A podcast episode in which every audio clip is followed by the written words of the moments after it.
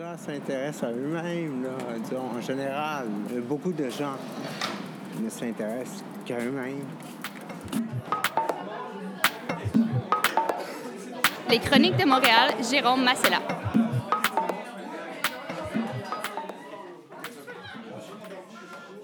Bonjour, mon nom est Joël Boulet-Légaré. J'ai 15 ans et je suis en secondaire 4 au Collège Mont-Saint-Louis. Euh, Aujourd'hui, ma classe, la 4F, va vous faire un cours d'histoire à travers 11 événements importants du Québec.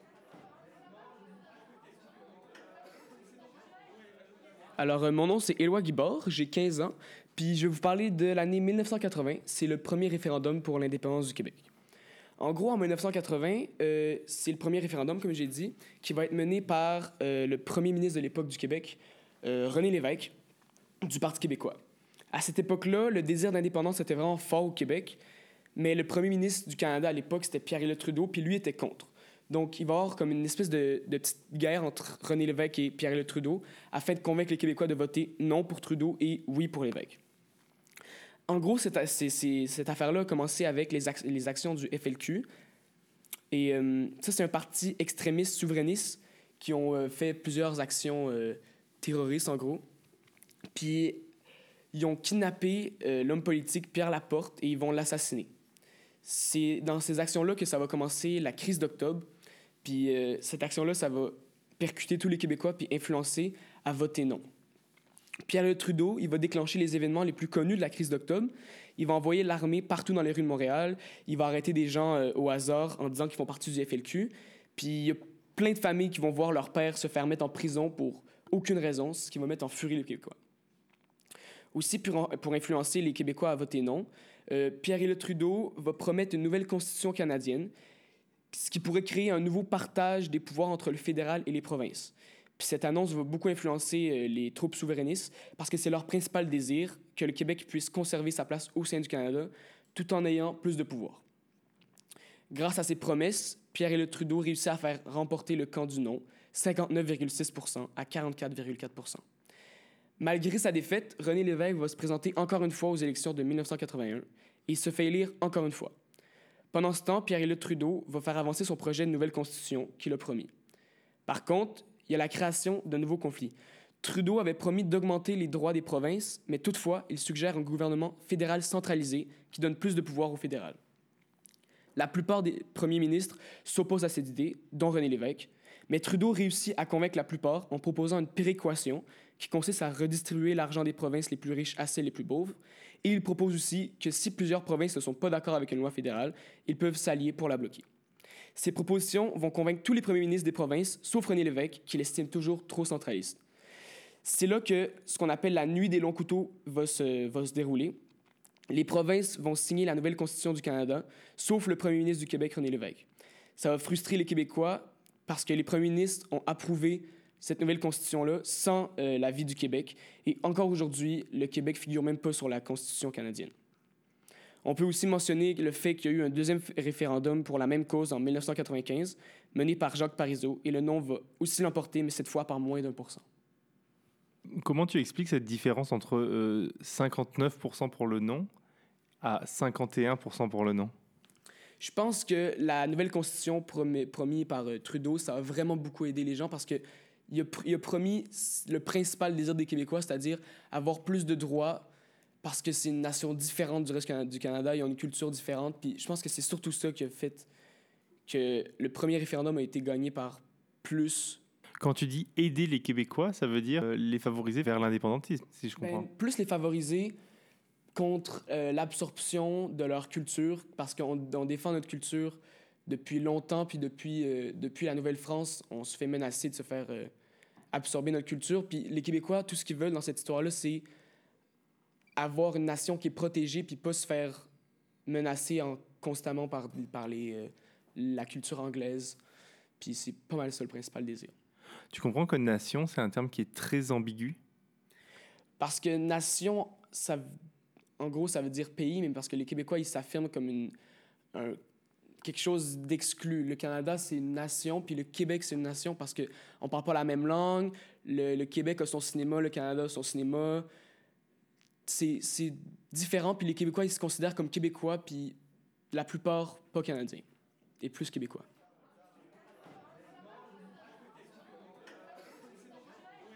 Je suis Inès, j'ai 15 ans et aujourd'hui je vais vous parler de la fusillade de Polytechnique. Donc cet événement, il a eu lieu le 6 décembre 1989. Euh, il y a un peu moins de deux semaines, on a commémoré les 30 ans de cette tuerie. Donc il faut savoir que le Québec, à ce moment-là, passe dans sa deuxième vague de mouvements féministes.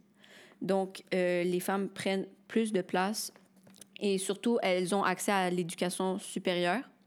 Mais Polytechnique, c'était encore, à cette époque, ben, ça l'est encore, c'est une école d'ingénierie. Et à cette époque-là, euh, en matière d'ingénieur, c'est il n'y avait pas beaucoup de femmes, on va se le dire, à l'école, même s'il y avait un mouvement où les femmes prenaient plus euh, leur place. Donc, je vais vous résumer un peu ce qui s'est passé. Donc, euh, vers 14 heures, Marc Lépine, un homme de 25 ans, rentre dans l'école. Puis, il va tourner autour de l'école pendant à peu près une heure et à 17h10, il va rentrer dans une salle de classe et il va ordonner aux femmes et aux hommes de se séparer en deux groupes distincts, de chaque côté de la salle. Puis, personne n'a vraiment bougé parce qu'il pensait que c'était une blague. Donc, l'épine, euh, pour leur faire croire, il va tirer un coup au plafond pour euh, leur faire peur. Donc, on sépare alors euh, les neuf femmes de à peu près une cinquantaine d'hommes, donc il n'y en avait vraiment pas beaucoup, et on ordonne aux hommes de sortir. Il va ensuite demander aux femmes qui sont là si elles savaient ou non pourquoi elles étaient là. Et une d'entre elles va répondre non et il va expliquer Je combats le féminisme. On, Marc Lépine, son histoire en fait, c'est qu'il n'a pas été accepté à l'école polytechnique. Donc, il pense que les femmes qui sont dans cette salle ont pris sa place et qu'elles ne sont pas à leur place parce que ben, il, est ben, clairement euh, sexiste. Et l'étudiante Nathalie Provost va répondre Écoutez, nous sommes juste des femmes étudiant l'ingénierie, pas, pas forcément des féministes prêtes à marcher dans les rues criant que nous sommes contre les hommes, juste des étudiantes cherchant à mener une vie normale. Et Lépine va rétorquer Vous êtes des femmes, vous allez devenir des ingénieurs, vous n'êtes toutes qu'un tas de féministes, je hais les féministes. Et ensuite, il va ouvrir le feu, donc de gauche à droite. Il va tuer six de ces neuf femmes, en blesser trois. Puis il va ressortir pour charger son arme. Et dans les couloirs, il va blesser d'autres euh, élèves. Il va aller dans une autre salle, tuer euh, trois autres femmes. Puis il va ressortir. Euh, en tout, il y, a, il y a 31 victimes parce qu'il y a 14 décès, 13 blessés, donc 9 femmes et 4 hommes blessés. Et aussi, il y a 4 personnes qui se sont suicidées suite à ce, à cet événement euh, euh, par trouble psychologique. Et ce n'est que 30 ans plus tard que, surtout la ville de Montréal, va reconnaître cet acte comme un attentat antiféministe parce que même quelques jours après l'événement, on n'a jamais dit que c'était contre les femmes.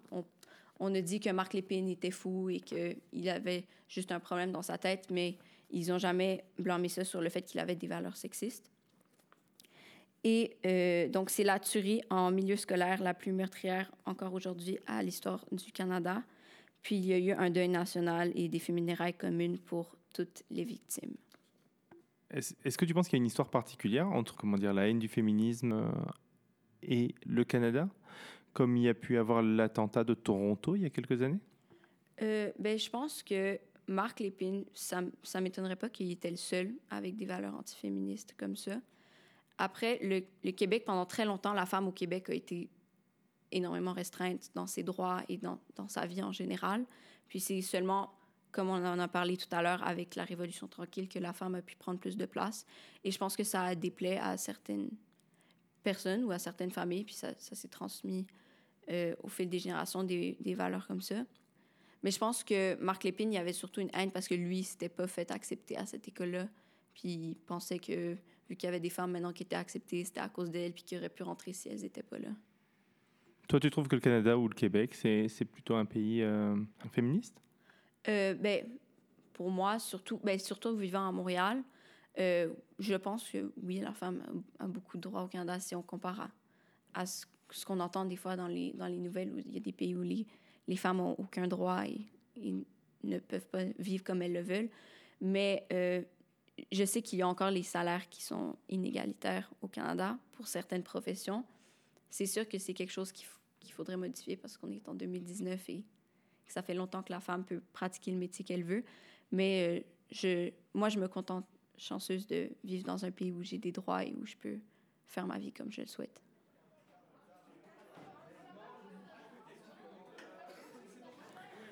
Je m'appelle Vincent, j'ai 15 ans et je vais vous parler du gouvernement responsable.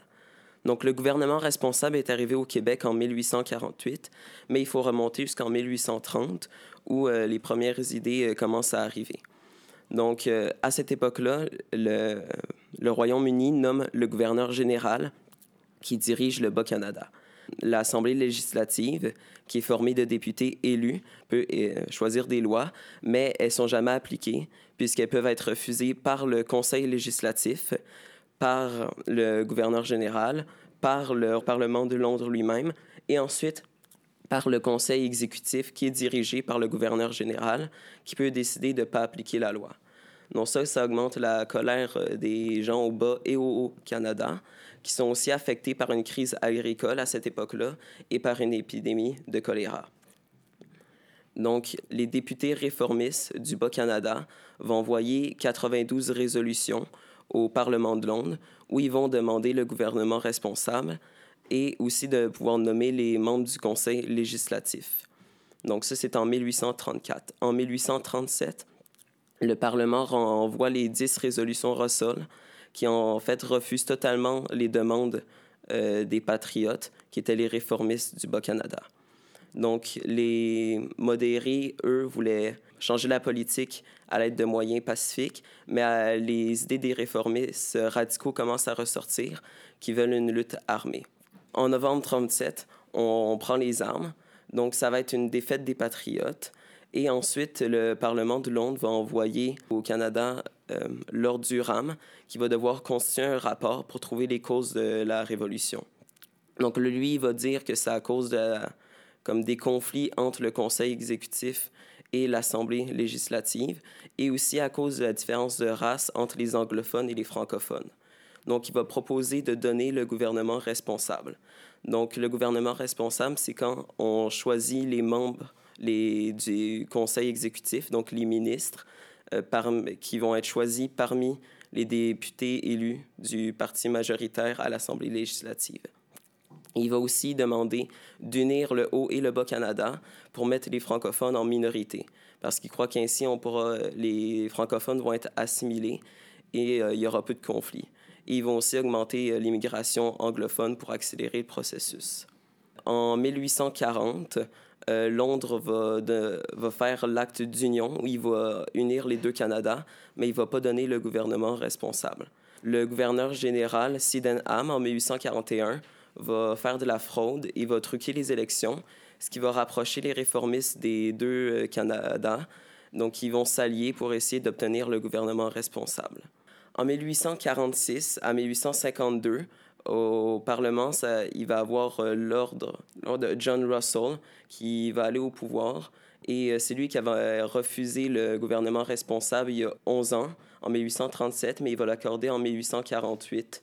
Et c'est Lord Elgin, le gouverneur général du Bas-Canada, qui va le donner et qui va inviter les chefs réformistes du Haut et du Bas-Canada, donc euh, Robert Baldwin et Louis-Hippolyte Lafontaine, à fonder un gouvernement et à nommer leurs ministres. Ensuite, leurs projets de loi sont pas nécessairement toujours acceptés. Par exemple, ils vont demander des indemnités euh, pour euh, les victimes des rébellions euh, patriotes au Bas-Canada, donc pour ceux que la propriété a été endommagée par l'armée britannique. Et ça, ça va mettre beaucoup, beaucoup en colère les conservateurs anglophones parce qu'ils les voient comme les perdants de la guerre et c'est aussi la cause de cette révolte-là en 1849, ils vont agresser le gouverneur général, Edgin, et euh, le Louis-Hippolyte Lafontaine, ils vont mettre au feu le Parlement. Où est-ce qu'il était le Parlement à l'époque? Donc à Montréal. Et tu peux m'expliquer euh, les zones que ça comprenait, le Haut et le Bas Canada? Donc le Haut, le Haut Canada, ben, c'est environ la région aujourd'hui qui est l'Ontario. Le Bas Canada, c'était le Québec. Par exemple, c'était beaucoup plus petit. Par exemple, le Bas-Canada, c'est juste maintenant le sud du Québec. Tout le nord n'était pas compris. Et tout ce qui est euh, à l'ouest, euh, l'Alberta, la Colombie-Britannique, tout ça, c'était, ça faisait pas partie du Canada à l'époque? Ça n'existait pas encore. C'était la terre de Rupert. Ça appartenait euh, à la compagnie de la baie d'Hudson, qui était une compagnie qui faisait du commerce de fourrure. Euh, bonjour, euh, je suis Joseph, j'ai 15 ans et euh, je vais vous parler de la Confédération. Ça a eu lieu le 1er juillet 1867, mais ça a été causé par trois facteurs. Au début, il y a eu une insécurité militaire dans le Haut et Bas-Canada à cause de la guerre de sécession qui était aux États-Unis. C'était le nord, nord des États-Unis contre le sud des États-Unis. Puis en plus, le Royaume-Uni, ils ont tous retiré leurs troupes du Canada. Donc ça fait que, que genre nous, comme les colonies on s'est senti faible par rapport à ça. Puis c'est pour ça qu'on s'est allié, le Canada, donc, euh, donc le Québec et l'Ontario, la Nouvelle-Écosse et le Nouveau-Brunswick. Euh, Le deuxième euh, raison, c'est à cause des difficultés économiques. Parce qu'au début, on avait juste des liens commerciaux avec les États-Unis puis, la- puis le Royaume-Uni. Puis ensuite, à cause de la guerre de sécession, ben, on a juste perdu notre traité de réciprocité. C'était un traité, on avait moins de taxes pour nous dans les produits qu'on achetait des États-Unis. Puis les États-Unis, euh, il y avait, euh, ils pouvaient aller pêcher au bord du fleuve Saint-Laurent. Et maintenant, le troisième, c'est parce que il y avait les Canadiens français puis les Canadiens anglais euh, dans le milieu politique. Puis chacun voulait quelque chose de son côté, c'est ça. Ensuite, ça a commencé, mais genre, c'est les dirigeants de la Nouvelle-Écosse, du, du Québec, mais du Canada et du Nouveau-Brunswick sont rencontrés. Ensuite, la deuxième fois qu'ils sont, sont rencontrés, c'était la conférence de Québec. Et c'est là où ils ont fait les 72 résolutions qui sont euh, la Confédération qui a de nos jours. C'est pour ça que les gens qui étaient là-bas, maintenant, on les appelle les pères de la Confédération. Et d'entre eux, il y avait Georges-Étienne Cartier. Il était pour la Confédération et c'était le chef du Parti bleu du Bas-Canada, conservateur. Mais en fait, mais lui, il accepte de signer parce que dans cette confédération, tous les pouvoirs liés à, euh, à la culture, donc la langue, l'éducation et le droit civil, ils sont aux provinces. Donc ça, ça donne beaucoup d'intérêt aux Canadiens français. Ça redonne une majorité de Canadiens français dans le territoire qui est le Québec. Donc ça laisse l'enseignement du, français. Puis en plus, la religion catholique, elle peut, euh, elle peut garder son influence dans l'école et tout ça. Puis en plus, le Québec, c'est la seule province jusqu'à de nos jours qui a son propre euh, droit civil. Et le Québec, aussi, l'avantage qu'il tire de ça, c'est qu'il a son propre gouvernement. Puis en plus, comme le Québec, c'est une des provinces les plus peuplées, où ils ont un nombre de députés assez élevé dans le Parlement canadien. Puis ça, ça donne beaucoup de pouvoir euh, dans le niveau euh, fédéral. Lord Elgin reconnaît le français au Parlement. Tous les documents qui sont écrits au Parlement, ils sont écrits en français et en anglais.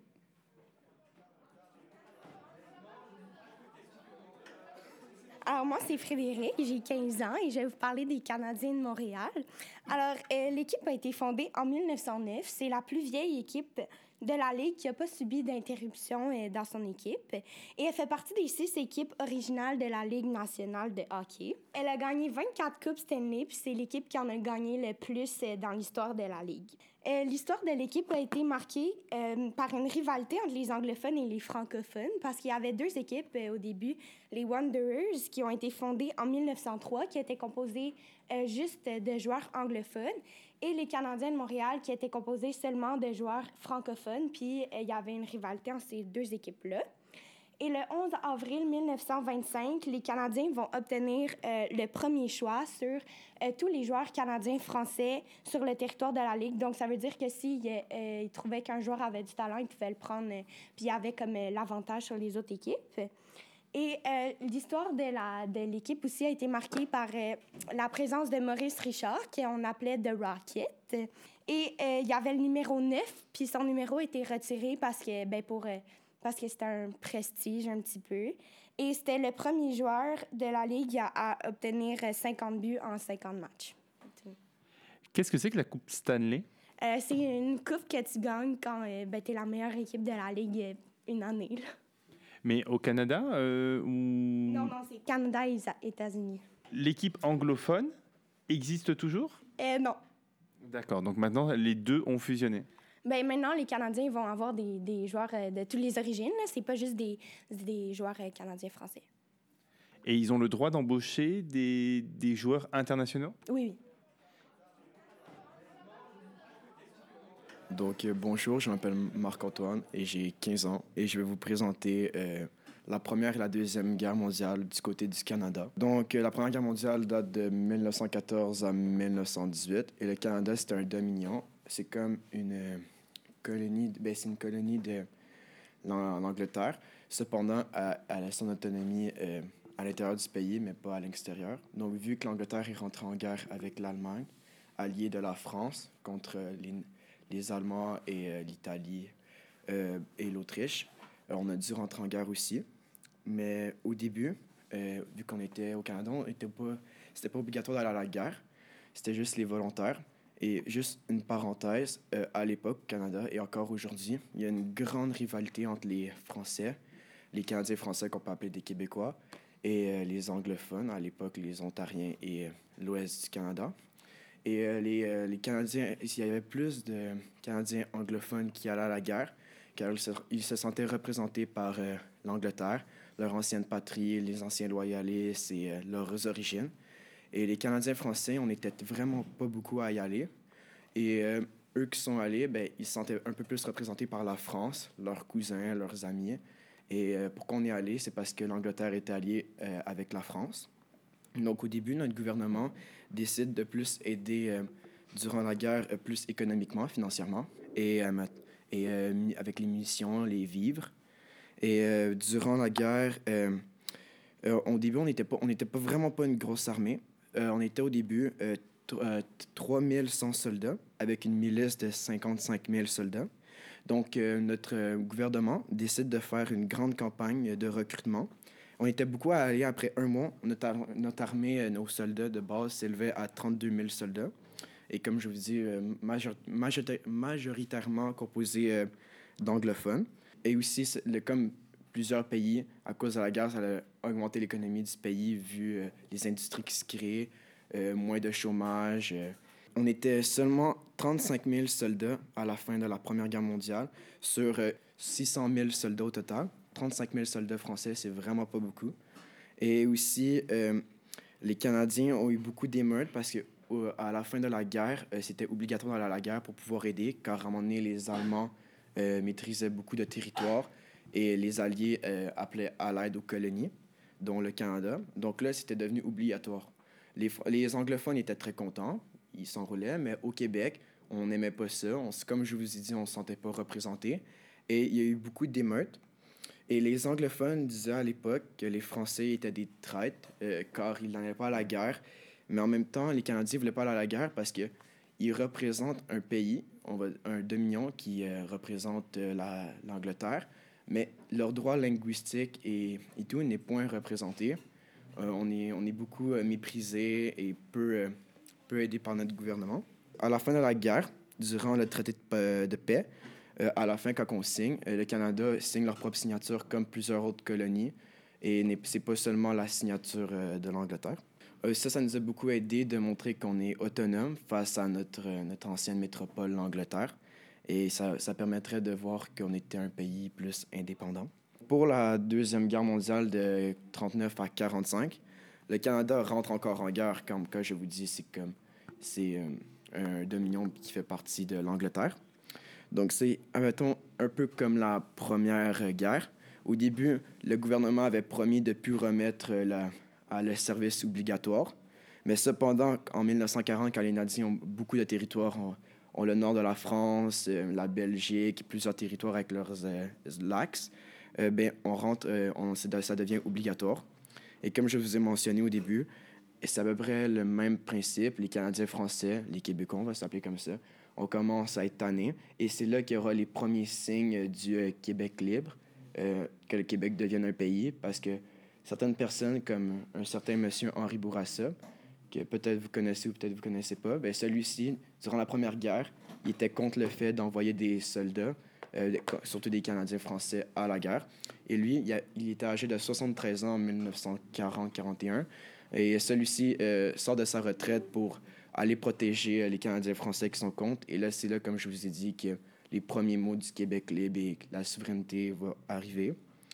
Donc aussi, on va, on va emmener les hommes de 16 à 60 ans et aussi les femmes à aller travailler en usine, non à la guerre, mais en usine pour aider.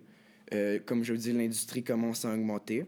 Et aussi, le gouvernement avait des problèmes parce que, comme je vous dis, il y avait beaucoup euh, de... entre les Anglais et les Français, puis les Anglais allaient peu à la guerre, puis les Anglais, ils étaient, ben, on va dire, les anglophones d'Ontario. Ils disaient qu'on était des traîtres. Et là, il y a eu des émeutes, puis pour pas que le gouvernement ait une crise politique entre les deux côtés, euh, ben, il décide de- d'instaurer un plébiscite euh, qui est mis en vigueur. Que la population peut débattre sur un sujet.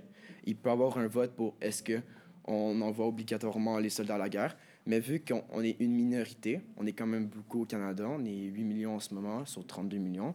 Euh, mais en même temps, sur un, surtout sur un nombre de votes au Canada, on devient minoritaire, donc ça devient obligatoire. Donc là, il y a beaucoup de propagande. Pour les anglophones, on dit allez, allez protéger votre patrie, défendre vos ancêtres, etc. etc. Et pour le, les Canadiens français, les Québécois, on met des, de la propagande avec des images de France, des, le drapeau français, pour montrer que c'est, eux qui nous ont, nous ont abandonnés en 1760, mais on les aime pareil, c'est genre nos cousins. Euh, le- les Canadiens ont participé au débarquement de Normandie. On était plus de 20 000 euh, soldats à débarquer, donc on voit que les Canadiens étaient plein impliqués. Mais cependant, on était plus euh, postés en- en- sur les côtes euh, de l'Angleterre pour défendre euh, en temps, en- en- contre des attaques des nazis, surtout les bombardements qu'il y a eu en Angleterre. Est-ce que tu peux m'expliquer la différence entre les Canadiens français et les Québécois? Euh, Canadiens francophones, c'est quelque chose que j'entends assez peu aujourd'hui.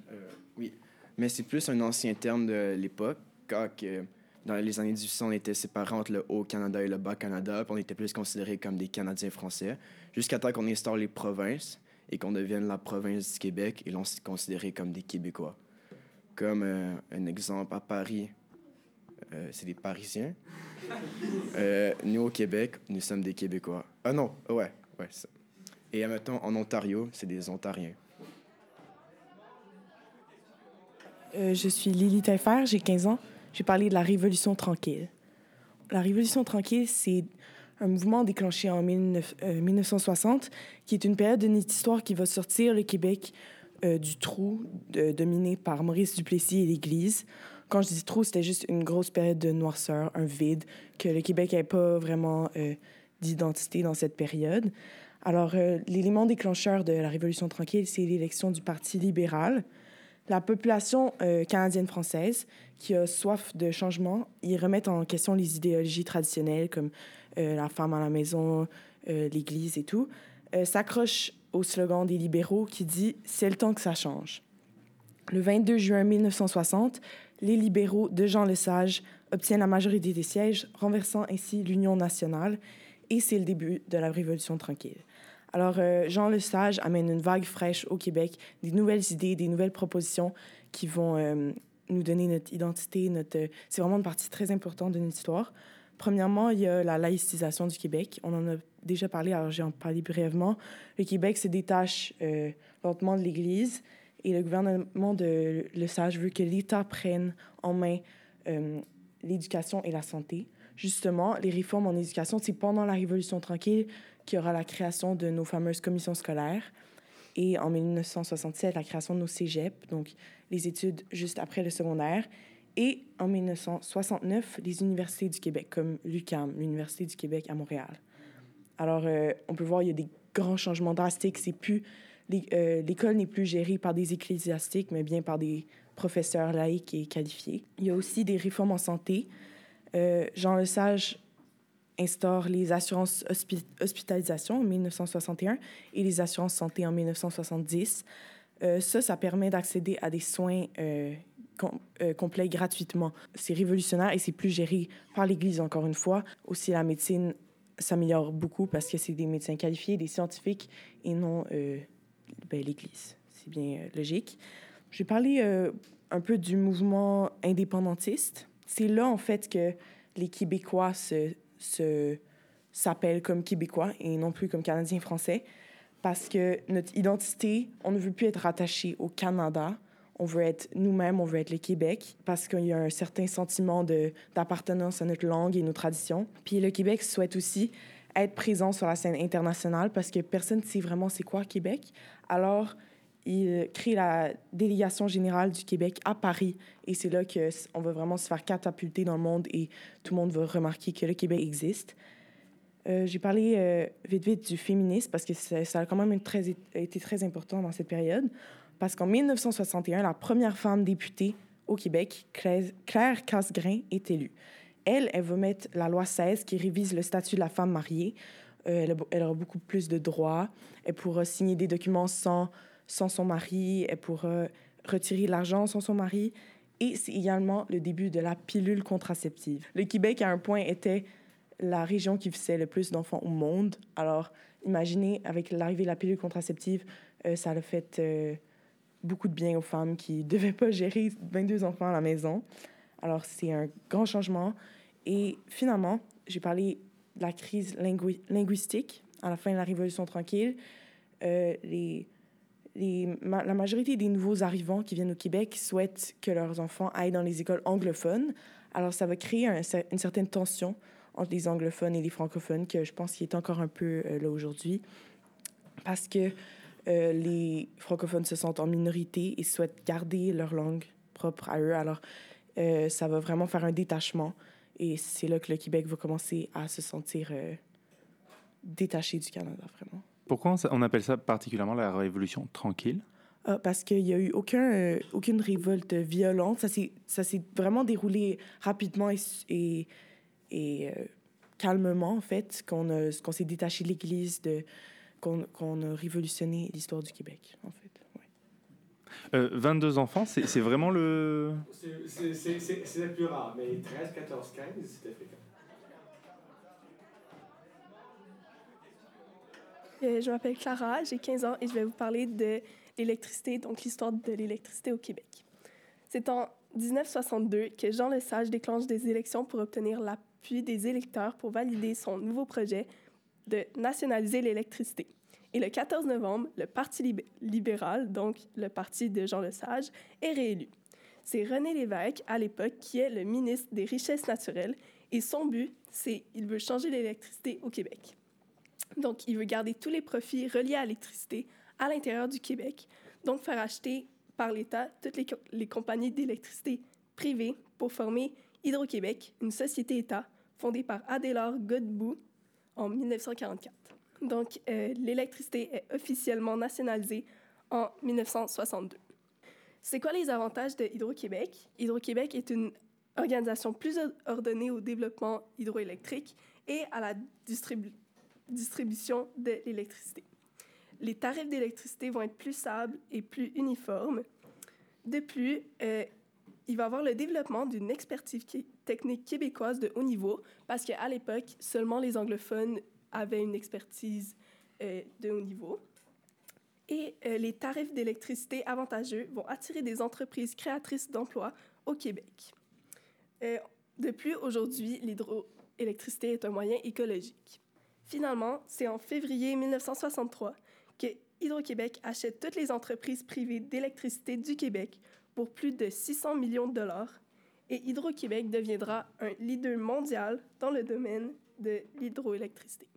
Toi, tu parles de nationalisation. Oui. Mais nationalisation, ça, ça, ça induit qu'un État euh, rend un, un domaine d'activité publique. Paris, par exemple, a, a rendu la, la gestion de l'eau publique et on a dit que ça a été municipalisé. Oh. Tu vois où je veux en venir? Ouais. euh, La ville de Paris n'a pas dit qu'elle avait nationalisé. En fait, le fait de dire que, que, que l'énergie est nationalisée, est-ce qu'il n'y a, pas, est qu'il a pas un sous-entendu nationaliste derrière? Non. Euh, oui. Donc oui, clairement, il y a, y a un, un sous-entendu nationaliste. Oui. Ok, merci. ok, merci beaucoup. Rapide. À la même époque, on rebaptise l'Assemblée législative de la province de Québec l'Assemblée nationale du Québec. C'est-à-dire que le Québec devient une nation et se perçoit comme une nation. Ça, ça sous-tend éventuellement le côté nationaliste. Oui, ça sous-tend. L'idée qu'un jour on sera une nation Le, Québec, le Québec est une, reconnu être une nation à l'intérieur du Canada selon une loi du gouvernement du Canada de M. Harper de 2004. Je m'appelle Charlotte, j'ai 15 ans et je vais vous parler de l'exposition 67. Donc, Montréal, le 28 avril 1967. L'exposition universelle qui catapultera Montréal et le Québec sur la scène internationale ouvre grand ses portes. Afin de souligner le centenaire de la Confédération canadienne, le Canada soumet sa candidature au Bureau international des expositions afin d'être l'hôte officiel d'un de ces événements de premier ordre. Initialement, l'exposition devait se tenir à Moscou. Celle-ci marquerait le 50e anniversaire de la Révolution russe. Toutefois, le pays se désiste en avril 1962 et le Canada est, est finalement et officiellement désigné. Montréal sera officiellement choisi comme site de l'exposition universelle le 13 novembre 1962. C'est ainsi que la course folle pour entrer dans les délais exigés débute l'équipe du maire Drapeau décide que les installations de l'exposition universelle seront aménagées en plein milieu du fleuve Saint-Laurent, où, à la base, il y avait seulement une toute petite île qui s'appelait l'île Ronde. Par contre, une idée émerge. On décide de creuser un métro qui permettra aux visiteurs de transférer plus aisément vers le site de l'exposition et on utilise toute la terre et le roc qui vont être excavés pour créer le site de l'expo lui-même. Ainsi, la superficie de l'île Sainte-Hélène est doublée et on crée une toute nouvelle île, l'île Notre-Dame. Au total, 25 millions de tonnes de terre et de roc ont été retirées du sous-sol montréalais pour créer littéralement le site de l'expo. Terre des hommes fut le thème retenu pour ce rassemblement international. Ce thème porte le message de l'ouverture au monde et porte aussi le nom d'une œuvre euh, d'Antoine de Saint-Exupéry. Près de 90 pavillons ouvrent leurs portes aux touristes. On y, trouve, en trouve de toutes sortes, en fait, allant des pavillons thématiques à ceux de plusieurs pays à travers le monde, comme celui de la France qui abrite aujourd'hui le Casino de Montréal.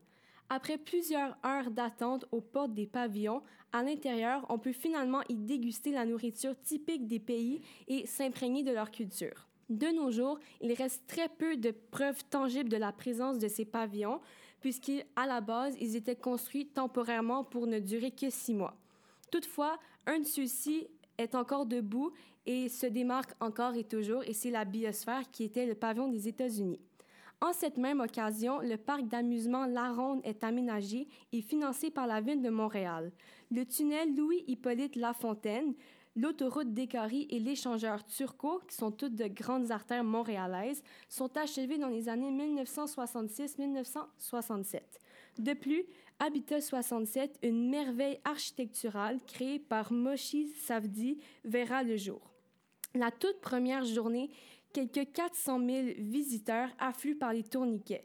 En six mois d'activité en plein centre du fleuve Saint-Laurent, l'Expo 67 attira 5 millions de curieux. L'exposition fermera définitivement ses portes le 27 octobre 1967, mais l'ouverture au monde de la métropole québécoise ne s'arrêtera pas ainsi. Montréal est le reflet du monde entier. Avant, il n'y avait pas tout l'Internet comme nous avons aujourd'hui et on pouvait, pour découvrir d'autres cultures, je trouve que les expositions universelles, c'était un peu le seul moyen de s'imprégner des cultures, de vraiment vivre, de goûter leur nourriture typique, tandis qu'aujourd'hui, on peut simplement faire une recherche en quelques secondes, on a une idée euh, assez, assez précise d'une culture d'un pays. Donc, à l'époque, c'était très différent.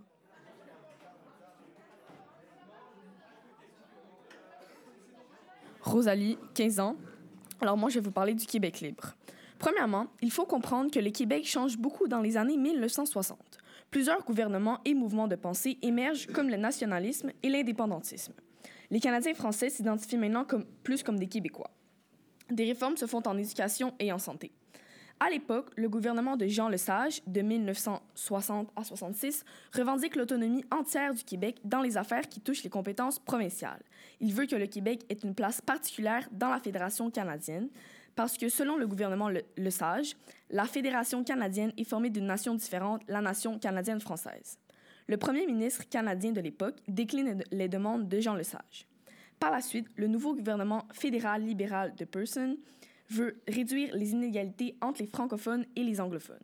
Il est plus ouvert aux demandes de Lesage, alors il accorde un peu plus de pouvoir aux provinces. Par contre, le gouvernement fédéral veut ramener la Constitution au Canada. Les négociations ne vont pas bon train entre le gouvernement fédéral et les provinces, alors que le Québec vit de grandes tensions avec le gouvernement fédéral. Les Québécois deviennent alors de plus en plus amers face au fédéral, alors ils deviennent de plus en plus indépendantistes. À partir de 1966, le gouvernement provincial de Daniel Johnson, l'Union nationale, entre au pouvoir au Québec et suit les mêmes ordres d'idées que le Québec, que le gouvernement de, de Lesage. C'est-à-dire qu'il veut davantage d'autonomie pour le Québec. Il sait que si la réforme cons- constitutionnelle ne fonctionne pas, le Québec devra se tourner vers l'indépendance politique. Un autre événement vint perturber les, les relations entre le gouvernement du Québec et le fédéral. Vive le Québec libre! Cette phrase vous dit quelque chose? Eh bien, il s'agit du président de la République française, le général Charles de Gaulle, qui l'a prononcé du haut du balcon de l'Hôtel de Ville de Montréal le 24 juillet 1967 dans un discours totalement improvisé. Le premier ministre du Québec, Daniel Johnson, l'avait invité pour montrer que la France supporte le Québec dans sa lutte pour l'autonomie. Vous aurez compris que cette visite avait pour but de mettre de la pression sur le gouvernement fédéral afin qu'il donne plus d'autonomie au Québec. Les indépendantistes appuient le discours de De Gaulle et le gouvernement fédéral répond à ce discours en disant que c'est une intrusion inacceptable dans les affaires du Canada. De Gaulle savait qu'il y avait beaucoup de changements qui se faisaient au Québec. C'est en partie pour cela qu'il a lancé cette dernière, cette dernière phrase au Montréalais. Par la suite, De Gaulle est allé visiter l'Expo 67 et est reparti sans aller à Ottawa. Est-ce que tu es d'accord avec le gouvernement fédéral qui dit que ce discours est une intrusion inacceptable dans les affaires du Canada? Je pense que non, parce que. Ben. C'est bien que la France appuie les, les, les Canadiens français, les Québécois dans leur lutte parce qu'ils voulaient avoir. euh, ils voulaient pas être obligés de. Ils voulaient, ils voulaient garder leur culture, ils voulaient garder leur langue. Donc la France, ben, ils parlent français. Donc euh, c'est bien, c'est bien que, que la France appuie une autre, euh, une autre nation qui parle français, qui ont, qui ont la, la, la même langue. Puis ouais, c'est ça. Il avait son mot à dire. Ouais. Merci.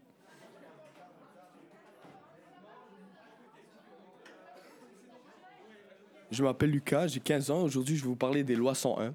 Donc, comme vous l'avez deviné, euh, la question linguistique au Québec, mais également au Canada, a toujours été un litige euh, problématique euh, dans le pays. Parce que, comme vous le savez, avant d'être une colonie anglaise, la, Nou- la Nouvelle-France était une colonie française, ce qui fait qu'il y avait beaucoup d'immigrants, ben, beaucoup de Français au Québec et au Canada. Et donc, les Français ont fait ils sont vraiment battus pour garder la langue française au Québec et au Canada. Et c'est pour ça qu'il y a eu de nombreux problèmes euh, liés à la langue. Euh, le premier, c'est arrivé durant euh, 1960 et 1970. Donc, l'usage du français euh, dans tout le Canada va diminuer, euh, notamment dans les provinces comme le Nouveau-Brunswick et en Ontario. C'est un effet de recul de la langue française dans toutes les provinces, sauf au Québec, où on parle vraiment peu l'anglais, parce que y a la majorité des Français se regroupent au Québec. Et donc, euh, l'anglais est une langue très peu parlée. Le problème, c'est que le nombre de Québécois qui parlent le français de langue natale diminue à cause euh, du nombre de dénatalités liées à la Révolution tranquille de 1960. Et le deuxième problème, c'est que tous les immigrants allophones qui arrivent au Québec vont choisir d'apprendre l'anglais comme langue euh, d'usage parce que c'est la langue la plus utilisée économiquement au euh, Canada à l'époque et donc ils veulent s'ouvrir le plus d'horizons possible pour l'époque. Mais aussi, c'est que tous les dirigeants des grandes compagnies, comme par exemple la, famille Molson, étaient des anglophones et donc la minorité d'anglophones au Québec dirigeait l'économie. C'est ce qui explique le choix des immigrants de choisir l'anglais comme langue, euh, comme langue d'usage.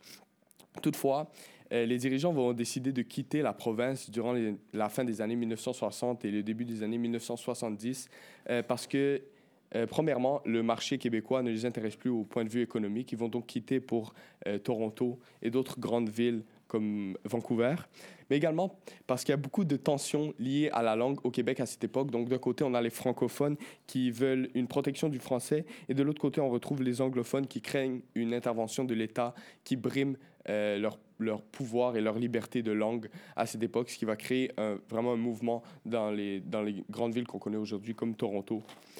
Le Québec va donc devoir intervenir pour protéger euh, le français dans sa province et va créer trois lois. Donc la première, ça va être la loi sur euh, le pouvoir de la langue française au Québec en 1969, donc la loi 63. Euh, ça stipule que les parents des enfants peuvent choisir de donner l'éducation anglophone ou francophone à leurs enfants, mais dans les écoles anglophones, on oblige d'apprendre le français pour pouvoir mieux s'adapter euh, au Québec. La deuxième loi qui a été adoptée en 1974 parce que la situation ne s'améliorait pas, c'est la loi 22, donc euh, la loi sur la langue officielle. Le français va donc devenir la langue officielle et euh, l'enseignement est obligatoire en français, à part pour les enfants qui connaissent juste l'anglais. Et également, tous les documents doivent être écrits en français au Québec. Et finalement, ça nous amène à la fameuse loi 101 qui a été adoptée en 1977, qui est d'ailleurs encore en vigueur aujourd'hui en 2019. La loi stipule que le français est la seule langue officielle au, Québec. C'est la loi usuelle au travail, dans l'enseignement, mais également dans les commerces. Toutes les publicités doivent être faites en français. Et contrairement à la loi précédente, toutes les, tous les enfants du Québec doivent aller à l'école en français. Euh, à part si l'un de leurs deux parents est allé à l'école anglophone, ils ont droit d'aller à l'école en anglais et de la fréquenter. Les Chroniques de Montréal, Jérôme Massella.